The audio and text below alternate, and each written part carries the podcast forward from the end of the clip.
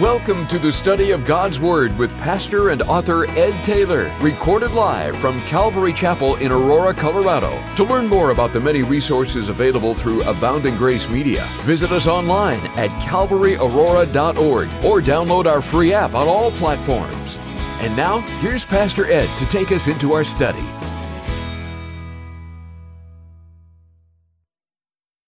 Amen. Amen. Take your Bibles open them, would you, to 2 Kings chapter 25. 2 Kings chapter 25 in a Bible study that I've entitled Rise Above the Temptations. You know, it's been almost, if you look at your calendar, it's been almost five years since we opened the Bible to the first chapter of 1 Samuel. When we started on this journey, and we are going through 1 Samuel, 2 Samuel, 1 Kings, 2 Kings. Originally, I thought we were going to go through and just finish out 1st and 2nd Chronicles. We'll get back there soon enough. But it's been just about five years, and I this is one of the sections of the Bible when I studied it through the first time with Pastor Chuck Smith on his cassette tapes that really opened my eyes in the depth of the history of the nation of Israel and opened my eyes on how God uses us and what he wants to accomplish and, and just the life of David, the life of Solomon, Elijah, Elisha, all the kings, Judah, Israel. It was such a rich study now for the very first time to study it and deliver it myself. And we find that the nation of Israel has been a life of many years of ups and downs, not unlike your life and mine. And it's worth saying again and repeating that the Old Testament is a very important part of the Bible. And I know some real popular teachers that have a lot of influence. You're hearing it more and more depending on, on what, what you're listening to or what might be shown. But there's some guys now, you know, we don't need the Old Testament anymore. We don't need to study the Old Testament. You might even find people just emphasizing we're new covenant believers, new covenant believers. Let me just remind you we're new covenant believers. There is no new covenant without the Old Covenant. There's no meaning to the new covenant. There's no understanding of who Messiah is and all the prophecies and predictions. There's no context. When you open up the book of Matthew and say, well, who are these people? What is this nation? What is the significance of these genealogies? Without the Old Testament, the New Testament doesn't really mean anything, doesn't have significance. Now, now, I'm not saying that the Holy Spirit couldn't use the book of John by itself or all the Bibles inspired by God. But we need to study through the Old Testament. You need to read through the Old Testament, as difficult as it might be. Of course, you're reading through the Bible right now, and you're in the book of Exodus. Exodus is an easier book in the Old Testament. Wait till you get to Leviticus. That's when people start, oh, I don't know. And, and I just remind you as you're reading it, don't read so much to understand every single thing you read. When you get to something you don't understand, maybe have a notebook and jot it down and just move on and ask a question. Look it up on blueletterbible.org. Maybe there's a question to be answered. But don't be discouraged when you're reading the Bible and you don't understand everything. There's a lot in the Bible that after almost 30 years of studying it, I don't understand and that I wrestle with. And you know what that does? It causes me to cry out to God more. And it reminds me, as we need to be reminded from time to time, we're not God. And so we have much to learn, or we have a lot to grow in, our gra- in, in the grace and knowledge of, of our Lord and Savior Jesus Christ. Not knowing something, not understanding something also does a blow to our pride and our arrogance. Because the opposite happens. The longer you read the Bible, the longer you study the Bible, the more you know. And the more you know, there's an automatic result if you're not walking in humility, that you just become an arrogant person. You just think you know it all. You think you know it all. You think you can do better. You think you're better than someone. And God will have none of that. Jesus came to serve, He came as a, as a humble man, God in human flesh. And the Bible says in 1 Corinthians chapter 8 knowledge puffs up, but it's love that edifies. And we need the Old Testament. We need to read through it. Jot it down in Romans chapter 15, verse 4. It says, for whatever things were written before were written for our learning. What are the things written before Romans? The Old Testament, the law, the prophets, the Psalms, the Proverbs. Whatever was written before were written for our learning, that we, through the patience and the comfort of the Scriptures, might have hope. Jot this down 1 Corinthians chapter 10. This is for anyone that would tell you that there's no need for the Old Testament today. Just focus on the New Testament. We're New Testament Christians. Yes, we're, we're New Covenant believers, you bet. We believe in the grace of God, absolutely. You'll never truly come to a full understanding of the New Testament until you understand the Old Testament. I mean, really, even those of you that study the book of Revelation, you know that all the types, meanings, and pictures and metaphors are explained to us in the Old Testament. That's where they're rooted. Now, in 1 Corinthians chapter 10, verse 11, it says, all these things happen to them as examples for us. They were written down to warn us who live at the time when this age is drawing to a close. If you're thinking you're standing strong, be careful, for you too may fall into the same sin. All these things happen to them as examples. They're, the Old Testament is examples to us, and we learn from them. Far from being irrelevant and boring, the Old Testament gives us insights on life and God's dealings with man. Too many discount the Old Testament when it's incredibly practical. When you think of it, when it says in Acts chapter 2, verse 42, that they continued steadfastly in the apostles' doctrine, where do you think the apostles got their doctrine from? The Old Testament. They, when they were studying the scriptures, that's all they had at the time. And then they would, of course, add the teachings of Jesus. Then the teachings of Jesus would be written down, inspired by the Holy Spirit.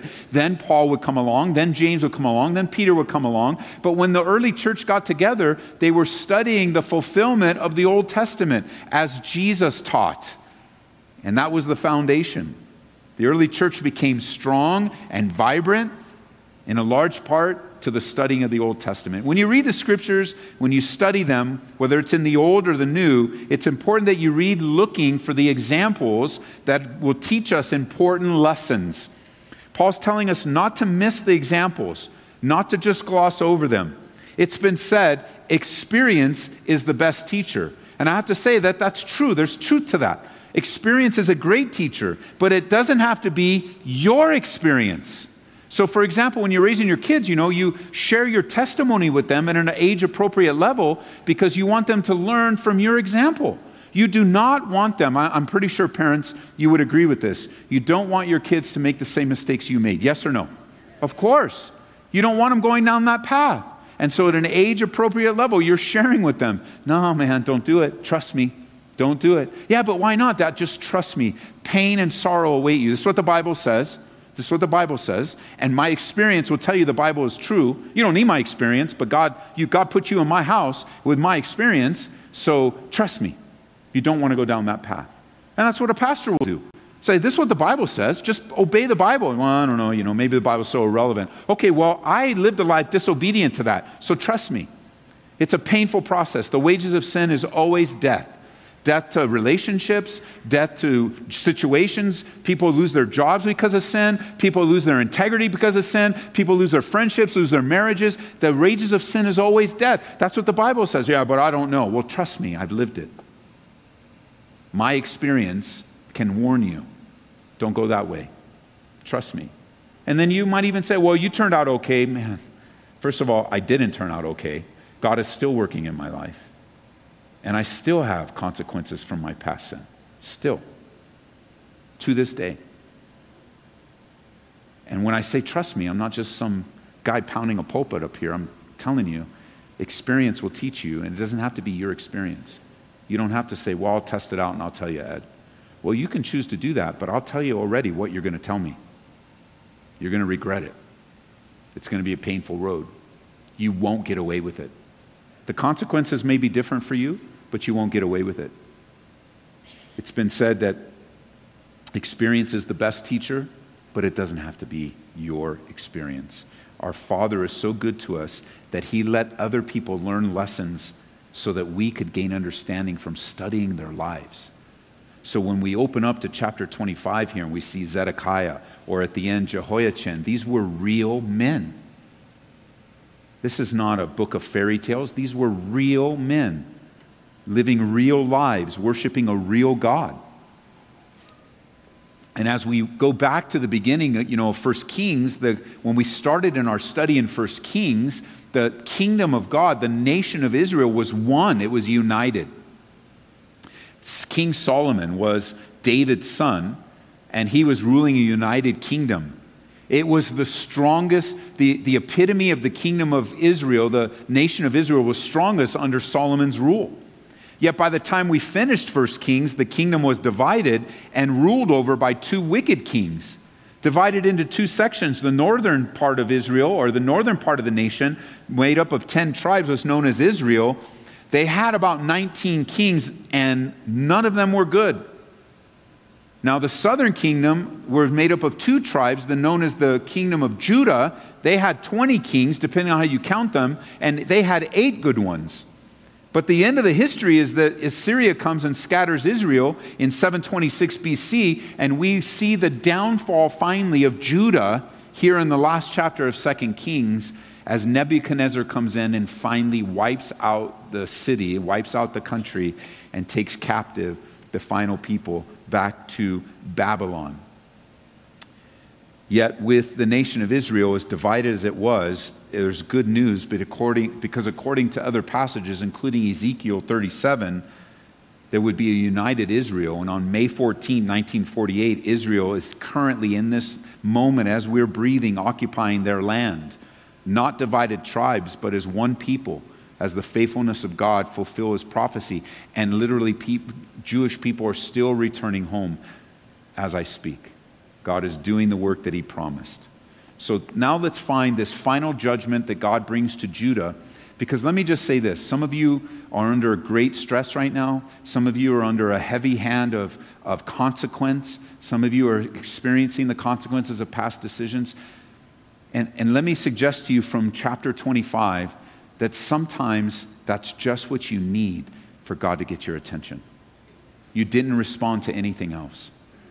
You didn't respond to the prophets, the messengers that God sent into your life.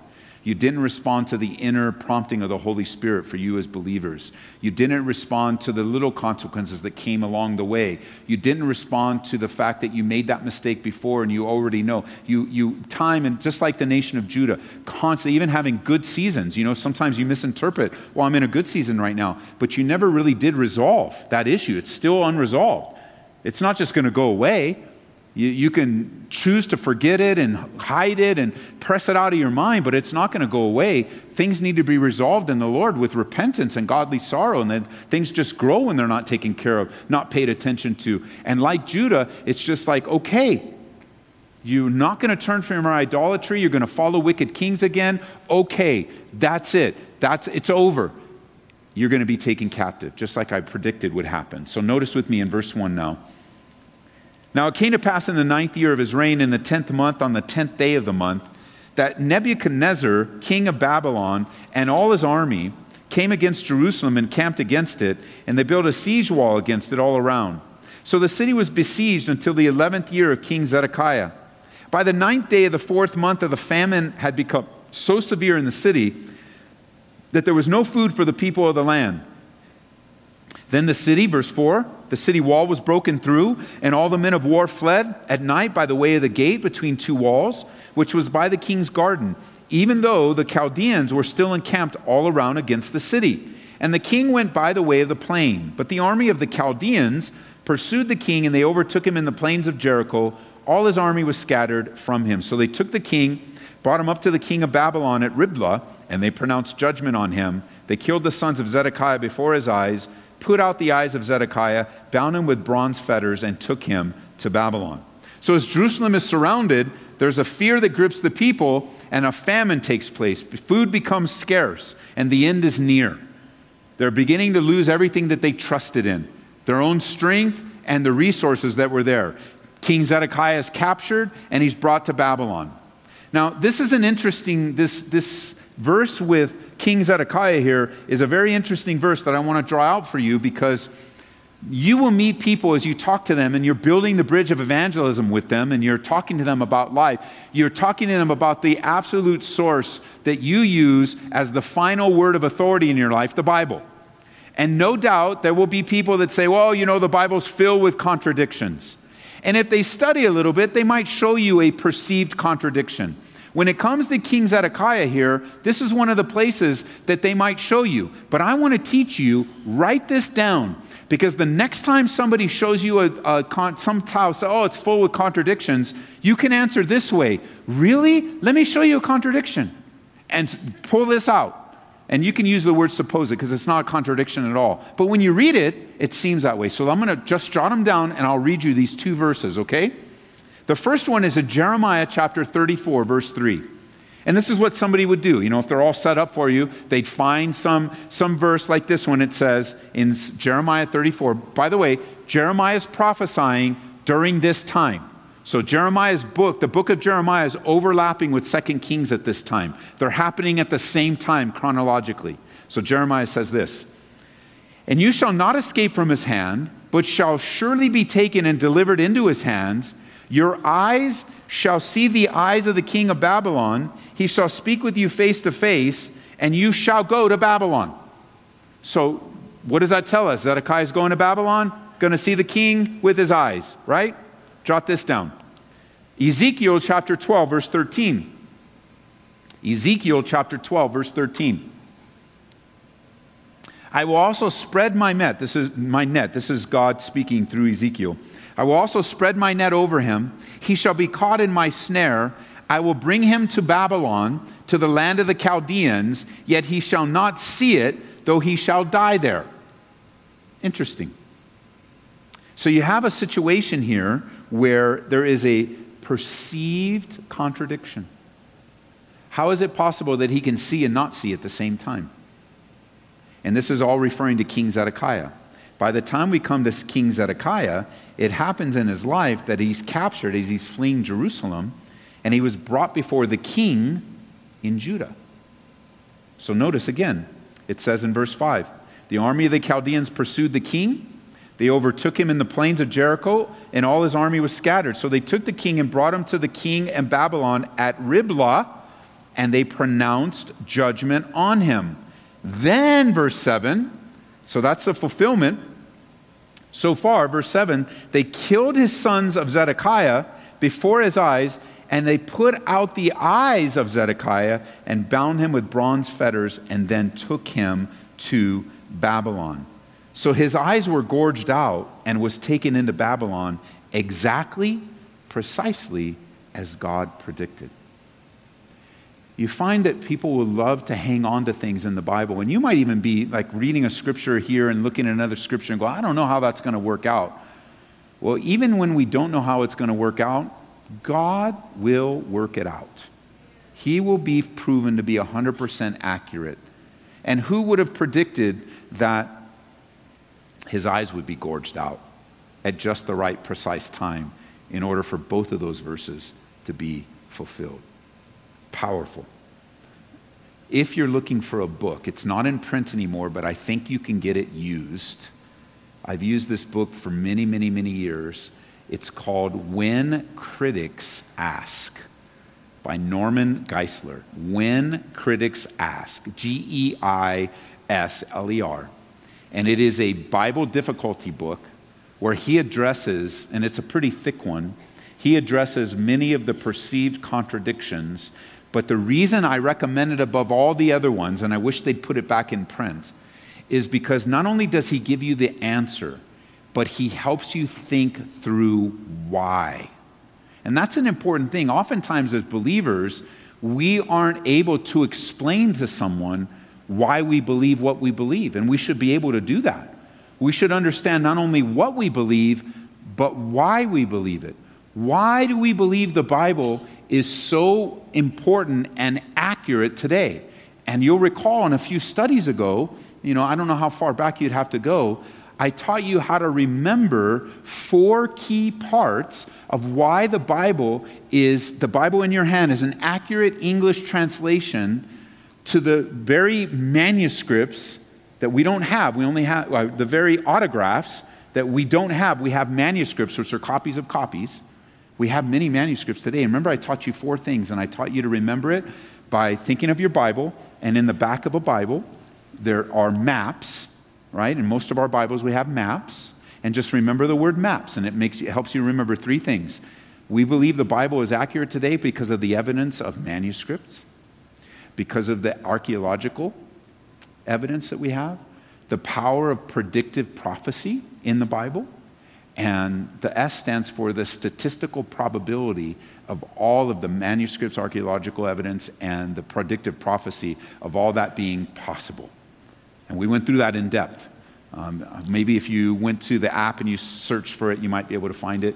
If you can't find it, you got to wait till the next time I teach it. But it's somewhere in the Bible. And we have a lot of, somewhere I taught, I forget where I was. But I think actually there's a Bible study, is why you can trust your Bible. So if you put that in, I think there's one that I titled Why You Can Trust Your Bible. And we did a couple weeks on it. You need to know why you believe. It's very important, it's very powerful. Because most people that, most people that come to you and they say, you know, I know the Bible, you can't trust the Bible. One of the first questions I ask them is simple Have you read it?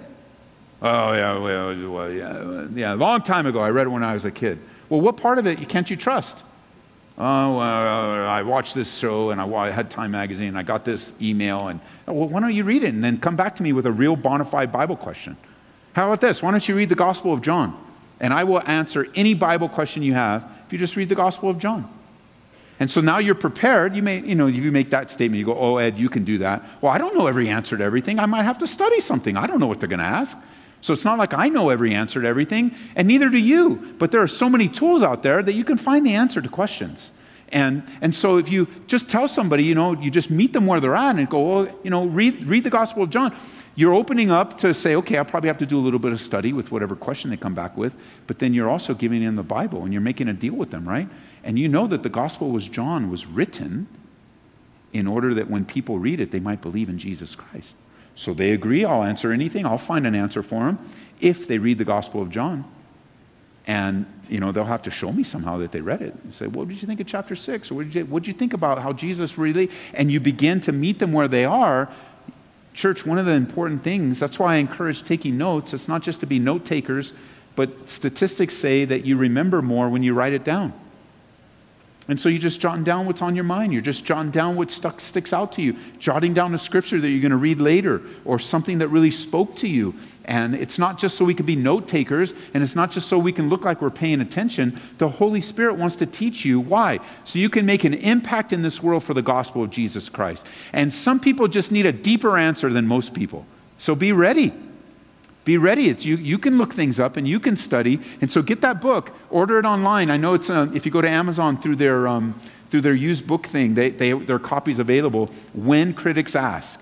And it's a Bible difficulty book. And I didn't even look to see if this was in there, um, but I'm sure it is because this is a popular way people use the Bible to kind of make you feel like, well, maybe it is. Maybe there, well, that sounds like a contradiction. And say, no, with a little bit of study, you can come up with an answer. Notice in verse 8 now. Now, in the fifth month, on the seventh day of the month, which was the nineteenth year of King Nebuchadnezzar, king of Babylon, Nebuzaradan, the captain of the guard, servant of the king of Babylon, came to Jerusalem. He burned the house of the Lord in the king's house and all the houses of Jerusalem, that is, all the houses of the great men, he burned with fire. And all the army of the Chaldeans who were with the captain of the guard broke down the walls of Jerusalem. So they're destroying the city. They're taking the capital and burning it all down.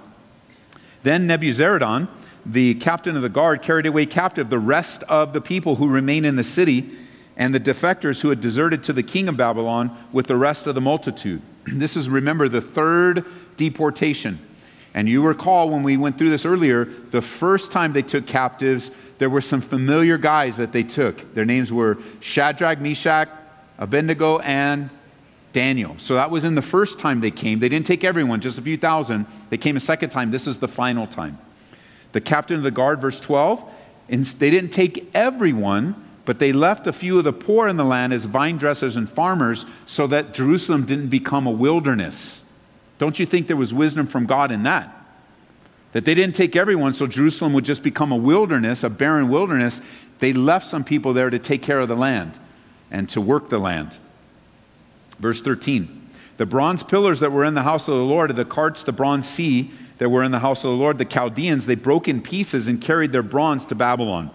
they also took away the pots, shovels, trimmers, spoons, and all the bronze utensils which the priests ministered the fire pans, the basins, the things made of solid gold, solid silver. The captain of the guard took away. The two pillars, one sea, and the carts which Solomon made for the house of the Lord, the bronze and all the articles was beyond measure. The height of one pillar was 18 cubits, and the capital on it was of bronze. The height of the capital was three cubits, and the network of pomegranates all around the capital were of all of bronze. The second pillar was the same with the network. Verse 18. The captain of the guard took Seraiah, the chief priest, Zephaniah, the second priest, and the three doorkeepers.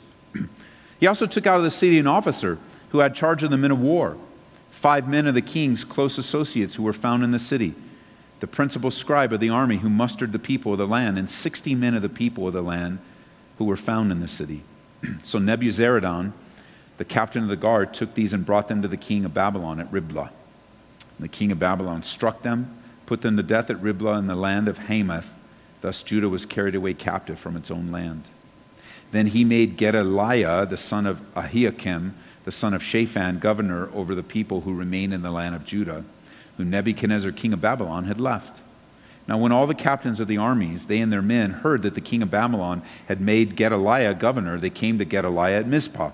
Ishmael, the son of Nethaniah, Johanan, the son of Careah, Seraiah, the son of Tanhumeth, and the Netophathite, and you can look in the mirror and you can not say all these tonight.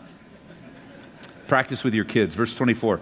Gedaliah took an oath before them and the men and said to them, Do not be afraid of the servants of the Chaldeans. Dwell in the land and serve the king of Babylon, and it shall be well with you. Which happens to be the absolute, full, complete summary of the book of Jeremiah. Jeremiah this was Jeremiah's message. You're going to be here a while. You guys study Bible students, you know they're going to be there for how long? 70 years, the years that they did not allow uh, and take the yearly Sabbath. And so the people, small and great, verse 26, captains and armies arose and went to Egypt, for they were afraid of the Chaldeans. So, most of the rest of the chapter, we have the details of Babylon taking Judah captive. In the end, the temple, the palace, the homes were completely burned. All the valuable th- things were stolen and taken back. Uh, they left the poor to work the land and most of the people of Judah were taken captive. The city is left in ruins and destroyed. Now remember, Jeremiah was prophesying during this time. When a prophet was sent to the children of Israel, to the nation of Israel, a prophet was sent because they wouldn't listen to the priests. They wouldn't listen to the men that were given responsibility to teach them. And because they wouldn't listen to the priests, God would send a prophet. A prophet's message was always much harder than the priests. It's almost like the, the priest would be used to reason with the people biblically, trying to get their eyes back on God in worship. Because the solution to so many of our problems is a simple message from a priest. And I don't mean a Roman Catholic priest, I mean a priest that's sent by God, a man with a spiritual message. Today we would refer to that as a pastor, or a spiritual leader. And the message is simple. The solution to the difficulty in your life is to get back to a life of worship. That's really what it means. And I don't mean singing as much as I mean keeping the main thing the main thing, and that's passionately pursuing Jesus Christ with your life. The answer to the issues in your life is worship. There isn't anything that won't be solved in your life in the moment if you're not in a position of worship. Like when you begin to worship, that's, that's one of the benefits of coming together, isn't it? Because even if it's just for a brief few moments, you're caught up in the heavenly scene. And all the cares of the day are set aside all the worries are captivated by hope. You even begin, if, if you're, you know, if it's during the song or God speaks a word through a Bible study, you begin to think about heaven. I mean, you're going through a big thing. You got written up at work today, or somebody yelled at you, or somebody cut you off, and like you're not thinking about heaven during those times. I don't know. I don't know about you, but I'm not really thinking about heaven. I might think about hell a little bit, but not heaven. You know, in times of difficulty, our eyes are completely off eternal the, the eternal. So God will send a priest into your life. God will send a pastor, a spiritual man, a spiritual woman to give you a spiritual message. But if you don't receive the easy way, God will send one, someone to give it to you a little bit harder. And usually the prophets would not only say the same thing that the priest did in the Old Testament, but they'll also give the warning if you don't do it, it's going to hurt. It's almost like the priest is, you know, when you have two parents in the home and you got the nice one and the not so nice one, the priest is the nice one. You know, it's like the one that the kids go to when they know they're probably going to get a yes. And the prophet is probably the not so nice one, or the one that's the, the, that represents discipline in the home, where, you know what? Hey, you didn't listen to your mom? This is the way it is. You didn't listen to your dad? This is the way it is. And so God will send a prophet into your life. I wonder how many times God has sent a prophet into your life and you ignored him and you just dismissed it. Maybe it was a prophetic word in a Bible study, it was a prophetic word from a friend, it was a prophetic text message or email. I mean, not, we're not, some, not talking about somebody sharing their opinion with you. We're not talking about everybody has an opinion. It's, I'm talking about somebody sharing God's opinion with you. This is the word of the Lord unto you. This is what it says. Don't go that way. And I find myself in my own ministry going back and forth between those two offices. Having the privilege of teaching the Bible and being more of an exhorter and an encourager. But if I have to sit down with someone and plead with someone not to sin, it becomes a little more prophetic in their life. It becomes a little stronger. Because if they're going to go down that road, they're going to have to go over me. And they're going to have to go, you know, you, if God put me in your life, I would hope you expect the truth. Um, you're not going to get anything else but the truth. And it's like, you know, what are you even thinking about divorce for? Well, you know, I'm not in love anymore. What kind of nonsense is that? Where did that come from? Not in love anymore. Love is a choice. So you don't want to choose to love anymore. That's your problem. Well, uh, you don't know me, you're Moses. You know, you're such a meanie. I'm going. I'm leaving. I don't intend to be mean, but let's just be, just be serious. Maybe it's not for anyone in this room, but like you're out listening right now, you go, I'm not in love anymore. Show me in the Bible where that is. Well, you know, that's how we got married. We were so in love, and now I'm not in love anymore. Well, you just got to learn what it means to serve and sacrifice on behalf of your spouse. It's a new way of living. It's not the way this world operates. You, you guys, you know, to watch movies and romantic comedies, you know a movie's not real. You know that, right? Do you know they actually shoot movies backwards? Most of the time, they shoot the end scenes before they do the beginnings, and then they get together in a, in a room, put music to it, cut it all up, and put it together. It's not real. And so, the idea of this romanticized view of love now, obviously, God has put man and woman together in marriage to bring great glory and honor to Him and to enjoy one another.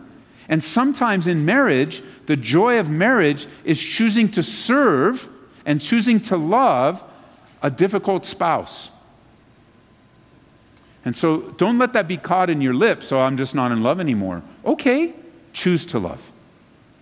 Choose to love with the agape love that God loves you. I mean, imagine, imagine in your own life right now that if God treated you like that, that He only loves you when you deserve to be loved, there would be a stoppage of love because what, which one of us deserve to be loved? And so we need to adopt the language of the Bible. Most of the time, a pastor can teach you that, but sometimes God will send you a prophet. And you know what they do to prophets? They stone them. they stone them. You know, as you're driving around the city, I don't, I don't know. I, I just, I believe this is from the Lord. I want you guys to have a heart and compassion for other churches in our city. There are many churches that run in a governmental system where the people that oversee the pastor can fire him at any time for any reason. And a lot of guys live under that pressure. And I received a text recently from a friend of mine where in another town, another state, that he was sharing with me some of the insights with this pastor that has been put on notice. It's like this pastor's been written up. The pastor came to town. The church was about 100 adults. Uh, last year represented the largest time ever in the life of this pastor, the church came in that little small town, grew to 800 adults. And God is obvi- obviously pouring out his spirit through this man. And because of our mutual friendship uh, with this brother, and I, I trust the brother that asked me to pray for him, reach out to him, that this is a man of integrity, a man that loves his church, a man that serves sacrificially. His wife serves sacrificially, his kids serve sacrificially.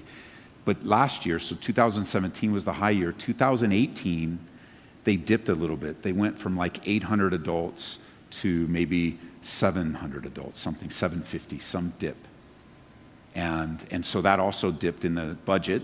And, and so the governing elders there, the governing board of, of their church, decided to fire the assistant pastor to make up the difference and then put the senior pastor on notice that if he doesn't grow the church past 800, they're firing him too. Just pray for churches around town. Um, not all the churches in our town have the freedom that we've been given by the Holy Spirit. Uh, sometimes they're in churches are governed by men that don't have a walk with the Lord, that aren't spiritual, that the reality of, and, and by the way, you know, going from 800 to 700, that being a, a reason to fire a pastor, we don't count here, so we would never know. So you can't show up, wait, Ed, I think uh, the, it's time for you to start packing because the church shrank. Wait, you know what? If the church shrank, it's not my responsibility. My responsibility is to love the people that come and love them, just minister to them. But a lot of pastors don't live that way. So now he's got extra stress. And now he's got to go off and probably looking, I don't know because I haven't spoken to him yet, but he's probably looking on, uh, on the internet, you know, findachurchjob.com so that he can provide for his family, so that he can find a place that he can exercise his gifts and his calling. Our church, this church, must remain spiritual. And we're not about the numbers and we're not about the budget. We're about changed lives. And we believe, listen, we believe that changed lives will take care of all those things. And so we don't count.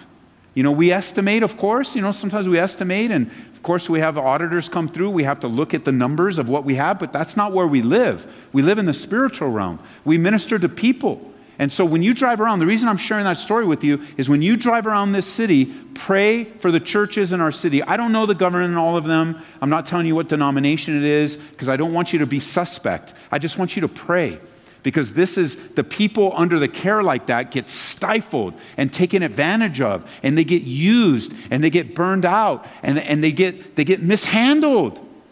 And it breaks my heart. It, it, it crushes me because sometimes a pastor is prophetic and this is my point sometimes a pastor is prophetic and he gets fired. He speaks a strong word to the congregation congregation doesn't like it and they say we want a new pastor when all the while God was being merciful to that church, being merciful to give us the truth. Listen, we need the truth in a day and age where our ears are tingling. You know, we read a verse like that and we go, oh, yeah, other people's ears tingling. You don't think your ears don't tingle? You don't think that, that the screen time that you have on your phone doesn't make your ears tingle? Some little Facebook ad doesn't get your attention? Something that pops up on YouTube. You were looking at one thing and something pops up on YouTube and that doesn't get your attention. Some little clickbait. You guys understand what the phrase clickbait means? Some headline that gets your attention. All they want is the click because they get paid by click. Check this out. Check this out. You know, you need a prophetic word in your life because your ears were tingle. Listen to these statistics. I was going to post this, but let me share it with you first. There's a new category of people um, that is that has been named because of social media. And let me see if I can find the picture. Maybe I, I can't find it. But I, I copied it so that, oh, I know where it is. Hang with me, all right? I'm going to keep talking. So let me find it because I think it's very important. You guys got to hear this. It's for you tonight, and I'll end up, um, I'll end up posting it. But there's this. Oh, I'm so sorry. I should have found it beforehand. There's a whole new, they're calling young people now screenagers, not teenagers, but screenagers. And they put the statistics of how many, how many kids have a phone and how long they use it and how much it's infiltrated into our, uh, into our lives. I can't find it, so I'm going to post it when I get home. And you'll see the statistics. It's alarming. It's alarming how we're being shaped by our culture, how our kids are being shaped by our culture. And so, what does God do when a people is shaped by their culture? He sends a prophet. And he says, Look, the culture is ruining you. What was it? What was the big sin? Or actually, what were the two big sins in the nation of Israel? One of them was idolatry the lack of the true worship of God. The biggest sin that they dealt with was idolatry and just becoming like their culture, where there was no distinction. And it's not just a surface outward thing that we dress a certain way or talk a certain way. It is the very manifestation of the Spirit of God in your life to others. That's the distinction. The Bible says, Come out from among them and be ye separate, saith the Lord. How do you answer that in your life? What does that look like in your life? But instead, there's this pressure to want to be like the culture and to be a part of the culture and to dress like the culture and to act like the culture and to sing like the culture and everything about the culture. And then only one life will soon be passed. And you find out the culture is one big lie, that it's just one big scam, that it doesn't fulfill us the way that we thought it would. And idolatry runs rampant. Let me just say this, and we looked at verses 27 through 30 in depth in our last study. We went a little backwards, but remember, we learned in the 37th year of captivity of Jehoiachin, the king of Judah, in the 12th month, on the 27th day of the month, that evil Merodach, the king of Babylon, in the year that he began to reign, released Jehoiachin, king of Judah, from prison. He spoke kindly to him, gave him a more prominent seat than those of the kings who were with him in Babylon. So Jehoiachin changed him from his prison garments, and he ate bread regularly before the king all the days of his life. And as for his provisions, there was a regular ration given him by the king, a portion for each day, all the days of his life. So remember, we looked at this as a beautiful picture of forgiveness. You need to listen to that Bible study, absorb it, receive it. You can still email me, I'll send you the links I mentioned last time. But we learn this not only was he released, but we learn what forgiveness does brought out, comforted, exalted, clothed, favored, and his future was secure. That's the greatest gift that God has given to us in our lives is the forgiveness of our sins. Taking the burden away, his love and grace and mercy. Now, as we close Second Kings, here's the final word. No nation, no home, no family, no church will rise above its worship of God. That is the capacity. The capacity of our strength is our worship. And the wicked sin of idolatry always divides and destroys. Conformity is a weakness spiritually. The Bible tells us not to be conformed to this world, but be transformed. Transformation is a sign of spiritual maturity. Just conforming to what's around us is immaturity spiritually. It's always weakness. The fear of man will always lead and I have this in, in capital letters. The fear of man will always lead you away from God into compromise, a place of weakness, and ultimately sin. And you know, God is looking for that man, looking for that woman who will stand strong in the gap for God, dedicated, committed, rising above the temptations, staying strong with their eyes on the prize, not conformed to this world, being transformed by the, transformed by the renewing of our mind. And here is a guide to look in your life turn your Bibles to James chapter 4. I'm going to read it to you in a New Living, but you can follow with me in whatever translation you have. James chapter 4, verse 4. A lot of times the question comes up is I don't know what's from God or what's from this world. You know, because a lot of times the, the definition is we'll dress this way, do this, and, you know, that's the world, and worldliness is. Here's, here's God's definition, a good place to start, of what's from heaven and what's from the earth. And I think you'll be surprised on some of the things that James declares here. James chapter 4, verse 4. He starts out with real encouraging words. You adulterers, spiritually, spiritual idolatry. He's speaking to a people idolatrous. Don't you realize that friendship with this world makes you an enemy of God? I say it again that if your aim is to enjoy this world, you can't be a friend of God. What do you think the scripture means? when they say that the Holy Spirit, whom God has placed within us, jealously longs for us to be faithful. He gives us more and more strength to stand against such evil desires. As the scriptures say, God sets himself against the proud, but he shows favor to the humble. So humble yourselves before God. Resist the devil, and he will flee from you.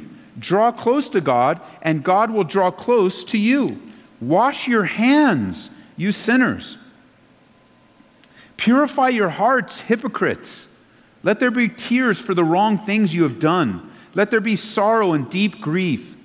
Let there be sadness instead of laughter, gloom instead of joy when you bow down before the Lord and admit your dependence on Him. He will lift you up and give you honor.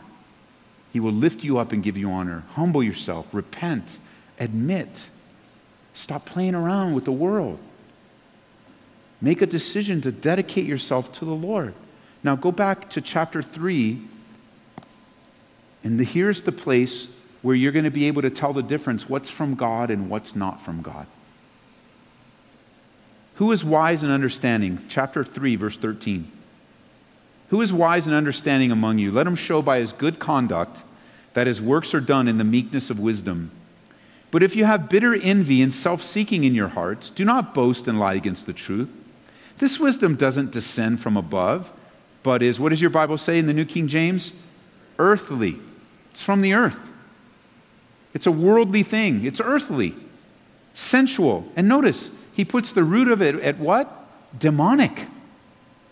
The spirit behind this world system is demonic. How do we know that? Because the devil has come except to steal, kill, and destroy. James says, in spite, this is demonic stuff. I wonder if you've ever considered the stuff you're into as believers in Jesus Christ is actually demonic and has a demonic influence behind it. It says, For where envy, verse 16, and self seeking exists, confusion, right? God's not the author of confusion. Confusion comes from envy, self seeking, demonic, worldly, earthly influences. And every evil thing will be there. But notice, the wisdom that's from above, this is, you know, it's from God when it's pure, peaceable, gentle, willing to yield, full of mercy, good fruits, without partiality, without hypocrisy. The fruit of righteousness is sown in peace by those who make peace. Let the nation of Israel, being divided into Israel and Judah, be a warning to us. There's been a lot of warnings throughout our study, all from the very beginning of 1 Samuel, watching their lives, seeing those that sought the Lord were blessed, those that didn't seek the Lord were not blessed. Those that lived for God were blessed, and so were all the people around them, and those that didn't weren't. It's so vital to stay in that abiding position, resting, trusting, and obeying Jesus Christ, leaving the results to Him. And so as you leave here today, just knowing that even pastors and leaders are under great stress, even in our own church, just going through stuff. And, and, and yet, when some of the guys around town, they're, they're coming into the pulpit worried about how they're going to be treated, whether they're going to have a job. And that's painful to me. The calling of God being reduced to a place of, of man, if the leadership likes you, you stick around. Sometimes God sends a church a prophet. And prophets, they get stoned. Not stoned like, you know, stoned with rocks. They get stoned, man. They get beat up. They get run out. I wonder if God sent you a prophet recently that you've run away. I mean, a prophet that's verifiable, not someone that's given false prophecies. And I'm not talking about that, somebody giving their own opinions. I mean, someone that bona fide opinion of God from his word. I mean, right here, the difference was was it filled with mercy and good fruits without partiality, without hypocrisy? Like, that's wisdom from above.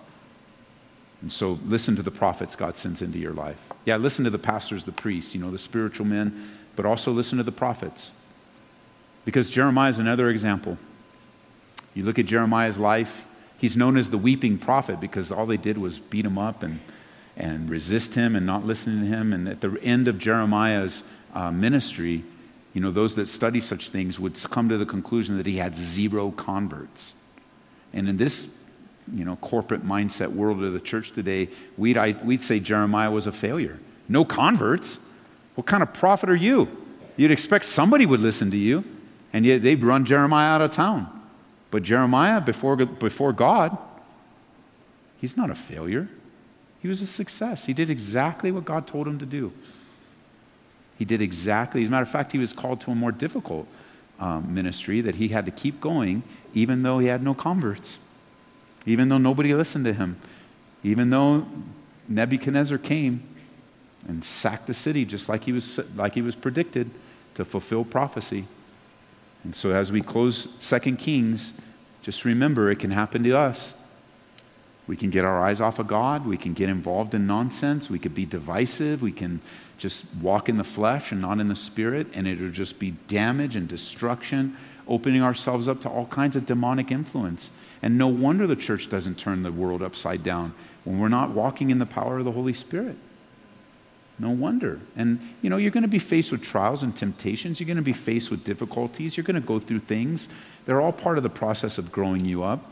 Changing the world is not our responsibility, it's God's responsibility. It's His responsibility. He knows more than we do the things that are going on.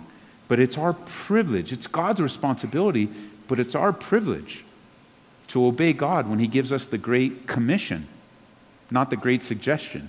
Ah, if you want to get involved in the things of God, you can if you want. No way. You've been enlisted into God's army. And so go forward with the giftings and the talents and the personalities that God has given you to reach people in the name of Jesus Christ.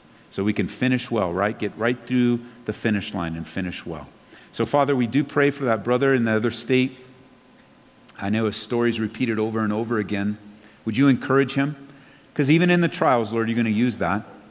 Um, and just knowing that prophets, they end up getting stoned and run out of town.